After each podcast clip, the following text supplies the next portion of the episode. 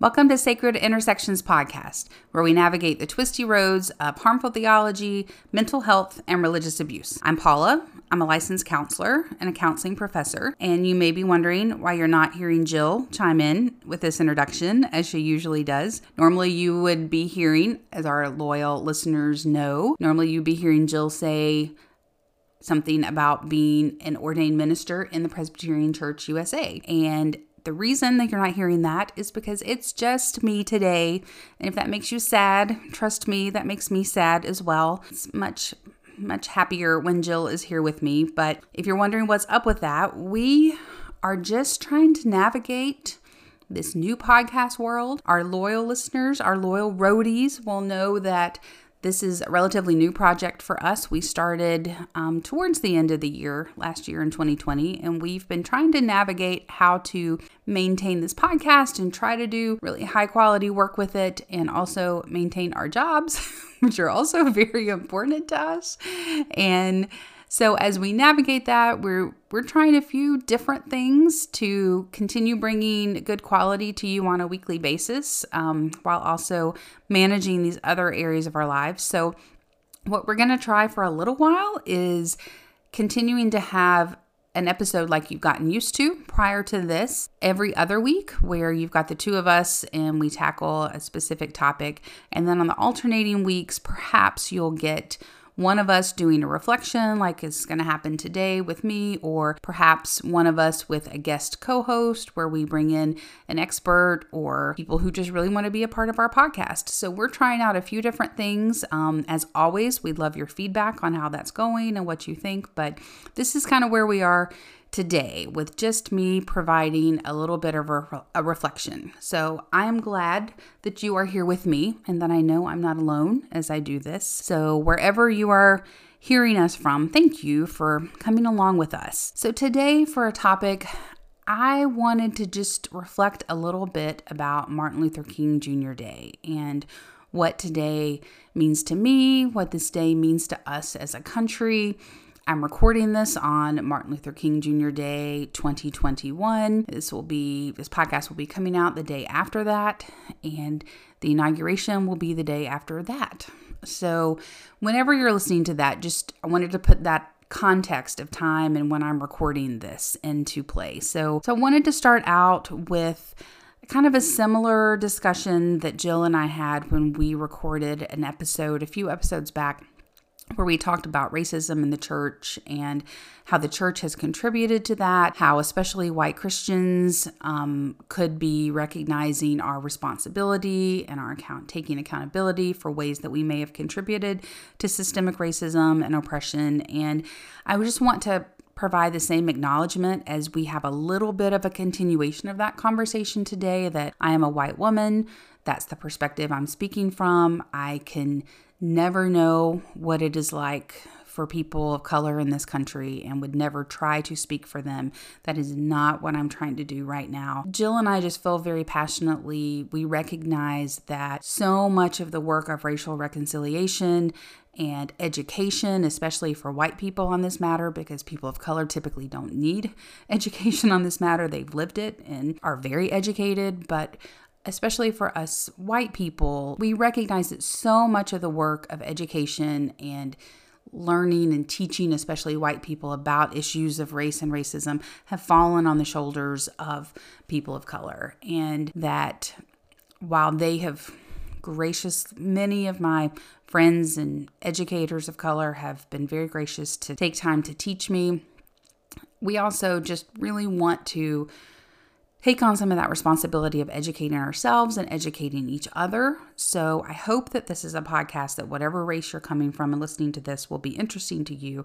And that since I'm speaking of course, from the perspective of a white woman, this may be speaking a little bit more directly to other white people and the work that we need to be doing in this area, or some of the things that I've been learning and reflecting on in Martin Luther King Jr. Day. So, so this is continuing the conversation from that earlier episode. We said in that episode, we've continued to say that was just meant to be the beginning of a conversation. This isn't a topic that I don't know that we could ever have a complete discussion on. So we'll continue to have many conversations around race, especially in the United States, um, systems of oppression, and our responsibility as Christians, as white people, what we need, what we could be doing. And so, as we think about what Dr. Martin Luther King Jr. Day looks like in January of 2021, we have to think about the state of our world where we've had a recent insurrection at the Capitol building, a Confederate flag was brought into the Capitol building. Many people participated in riots claiming the name of Jesus.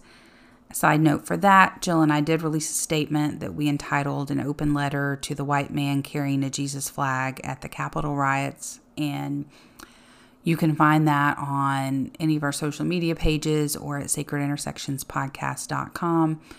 Um, but that has just happened. We are coming to the end of a presidency that was, in many ways, built on racism and racist thoughts, where the election was full of othering immigrants, othering Mexicans and Mexican Americans, that was built on the promise to build a wall. We are in a time where there have been many public murders of our black citizens at the hands of police. And we know that that is not new. Just what is new is the ability to record and to publish these kinds of things. So we're seeing these things in a much more public way, and therefore we've seen a much more public outcry that has marked a lot of our recent history as well. So there's just a few things that are swirling around us as I think about Dr. Martin Luther King Day in January of 2021. And one really interesting statistic that I read recently was that both Dr. King and Anne Frank were born in the same year. They were born in 1929, which means if they were still alive today, if they had not been murdered at the hands of their oppressors, they would be turning 92 in this year, in 2021. Dr. King would have just turned 92, and Anne Frank would be turning 92 in June of this year. So, had they not been murdered at the hands of their oppressors, there is a good possibility that they would still be with us, that they would be alive and in our midst. And that is so interesting to me to think about how think about our tendency to put those two figures in ancient history and to think about their work and what happened to them in another time. And when we think about them being 92 years old and still alive today, it makes it very present. This week we just celebrated Betty White turning 99. That was all over the news. And she seems so present. And she's seven years older than Dr. King and Anne Frank. And that to me just is such an important reminder of how close we are to these things, about how the Holocaust is not ancient history and how easily something like that could happen again how the work of Dr. King was not very long ago, and all of those who worked with him and who have continued to do the work of civil rights and equality and racial reconciliation and racial justice in this country, how that is still so very present today.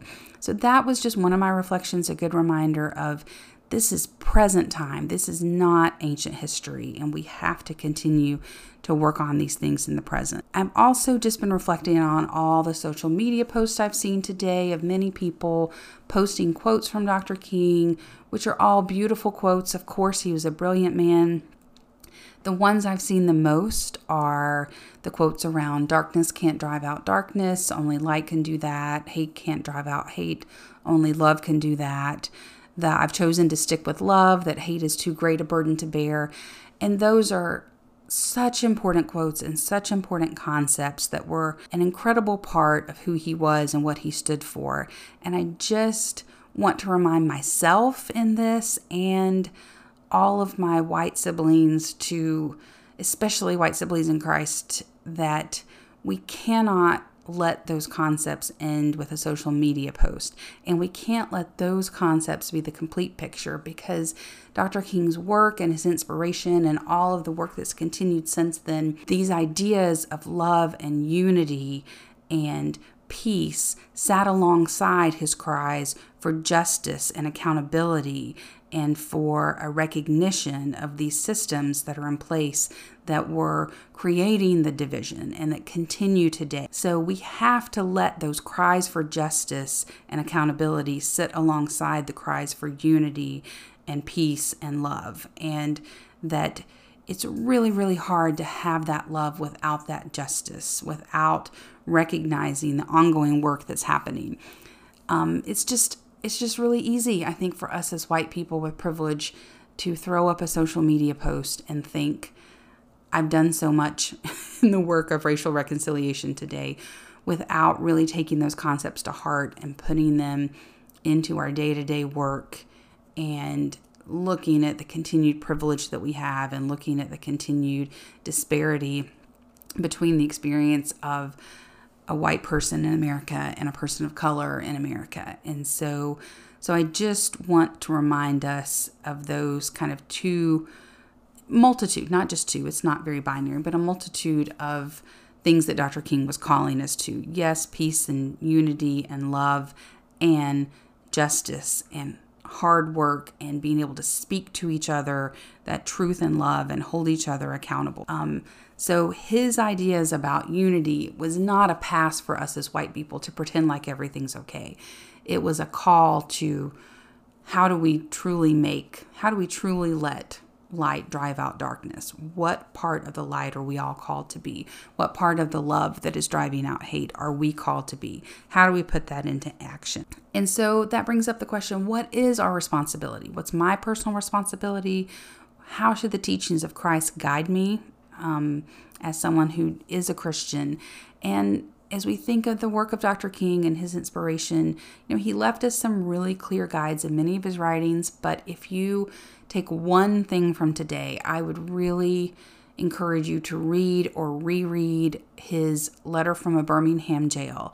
And if you've read it, you're sitting there nodding probably and going, yes, yes, yes. If you've not read it, please, please go read this. We'll put a link in the show notes for a place that you can read this. But this is a letter Dr. King wrote while he was imprisoned in Birmingham. And he wrote it specifically to white clergy members. And this was, I think, a great explanation of a great example of him calling out those who were sitting on the sidelines in this work around justice and equality. And in this, he specifically called out the white moderates who were sitting on the sidelines. And I think that's a great reminder for me and for all of us that just because you personally think you're not racist, just because you're personally not being doing anything overtly racist in the world, that doesn't absolve us from the work we need to do in combating racism and for fighting for justice in the world. Dr. King talks about in this letter how, in many ways, it was easier to deal with those who were very clear and upfront and very overt in their discrimination and in their hate and in their racism because at least he knew what he was dealing with. It was a little more frustrating and confusing from those who claimed Jesus and who claimed to be wanting change, but who were always tempering that with the call to order and slow down and to do it in quote unquote this way, the way that they want it done. So that letter, I think, is something I try to read it at least once a year.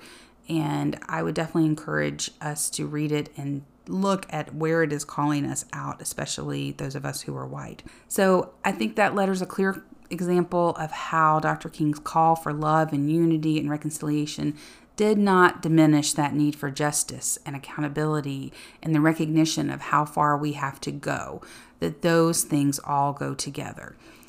And again, great examples of Dr. King speaking the truth in love, which is scriptural and biblical. The idea of speaking the truth, yes, being willing to talk to each other, call each other out when we need to, be honest with each other, but to do it in love, to do it because I love you and I want us to truly be in harmony with each other.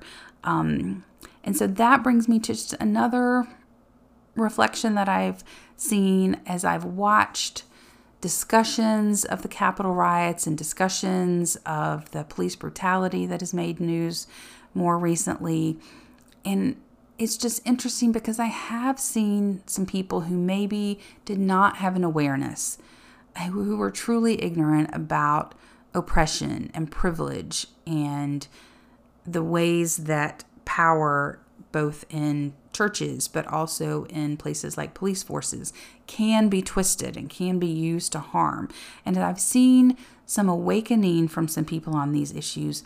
I've also seen some people on, you, you all know we don't love to use labels, but people on, I guess, the left who are frustrated with how long it took people to get here. So I've seen people starting to wake up and recognize the role that perhaps they've had in systems of oppression and then being met with, well, that's not good enough because you didn't get here soon enough. Or, okay, yes, you can say, see how bad the Capitol riots were, but you don't get a pass because of all the bad things that led up to that. And I get that. I get the frustration with all the bad things that led up to that. And I think that we just have to continue to find a way to, yes, hold people accountable and be willing to reflect on what got us here or what keeps us here and the leaders and the ways that we as individuals have participated in these systems of oppression on a multitude of levels and at the same time, we have to be able to celebrate progress when we see it. We have to be able to allow people room to grow and to change and to have those conversations. It, it makes me think of a quote that I read recently from Reverend C.T. Vivian, who was a black pastor that worked with Dr. King and who actually received the Presidential Medal of Freedom from President Obama, I believe, in 2014. And this, he was an amazing man. And he, one of his quotes that has been brought up to me recently was this idea of when you ask people to give up hate, you have to be there for them when they do. When you ask people to give up hate, you have to be there for them when they do. So, that to me is a way of yes, we have to hold people accountable for what has happened and what God is here. At the same time, we have to celebrate progress and we have to be willing to engage in discussions. These things can live in the same space. And this, I'm primarily, as a white person, speaking to white people. I don't want to diminish any legitimate anger and hurt at the things that got us here, at perhaps some blind, blind eyes or at some ways that we contributed to these systems of oppression because we know as white people we do on a daily basis. It doesn't mean we're saying it's all okay what happened, but we have to find a way to start being on the same team. That accountability and progress can live together. It's not an either or. We have to find a way to speak the truth in love. Another thing I've been really thinking about as I wrap up these thoughts on Dr. King and what this day kind of means to me in January of 2021 is the legacy of Dr. King and how important it is, and how we never want to lose sight of that. And I think Dr. King himself would even say, we also have to recognize how many other people are doing this work. You know, I've heard my friends of color say, y'all, we have more than Dr. King and Rosa Parks and Harriet Tubman. You know, those are the people that maybe us white people hear about in our school and our history books. But there are so many people that were doing this work alongside those amazing figures and who continue to do this work. So please continue to seek out other voices of color that we can learn from and that who have been willing to put content out there for us to engage in and to learn from. So after our episode on race, Jill put together an amazing resource page on our website. Again, that's sacredintersectionspodcast.com, where she just put so many resources that we could learn from. And y'all, I mean, this is amazing. Links and links and links that link to books and movies and podcasts and social media people you can follow and websites. It's just such a wealth of information. And so I would really encourage you to check that out. And if you have resources that are not there, Jill is continuing to add for, to that. So please continue to do that. But that's just our reminder of while we celebrate Dr. King, we also want to recognize the ongoing work that is being done and continue to honor those people. So I just would leave with the question, would love to hear any thoughts on this on how do we find our way to each other? in this divided world, divided in so many ways, how do we find our way to each other? And I notice I didn't say how do we find our way back to each other because I'm not sure that we were all ever in the same place, on the same page as we think about our history in America and how we were birthed as a country that was enslaving black people that that we don't want to find our way back but how do we find our way to each other? What is our way forward? So, as we ponder that and you look for ways to let us know your thoughts, you can find us on social media. We're on Facebook and Instagram at Sacred Intersections Podcast. We're on Twitter at Sacred Pod. We already mentioned our website, which is sacredintersectionspodcast.com. And you know, we would love to hear from you. We would love it if you would leave us a review on Apple Podcast. Love it if you would share our social media posts on your social media and spread the word about this. So, so please continue to let us know your thoughts. And as Jill always says, we really like you. We're very glad you're here on our journey, on this journey with us, and safe travels through all your sacred intersections throughout the week. Woohoo!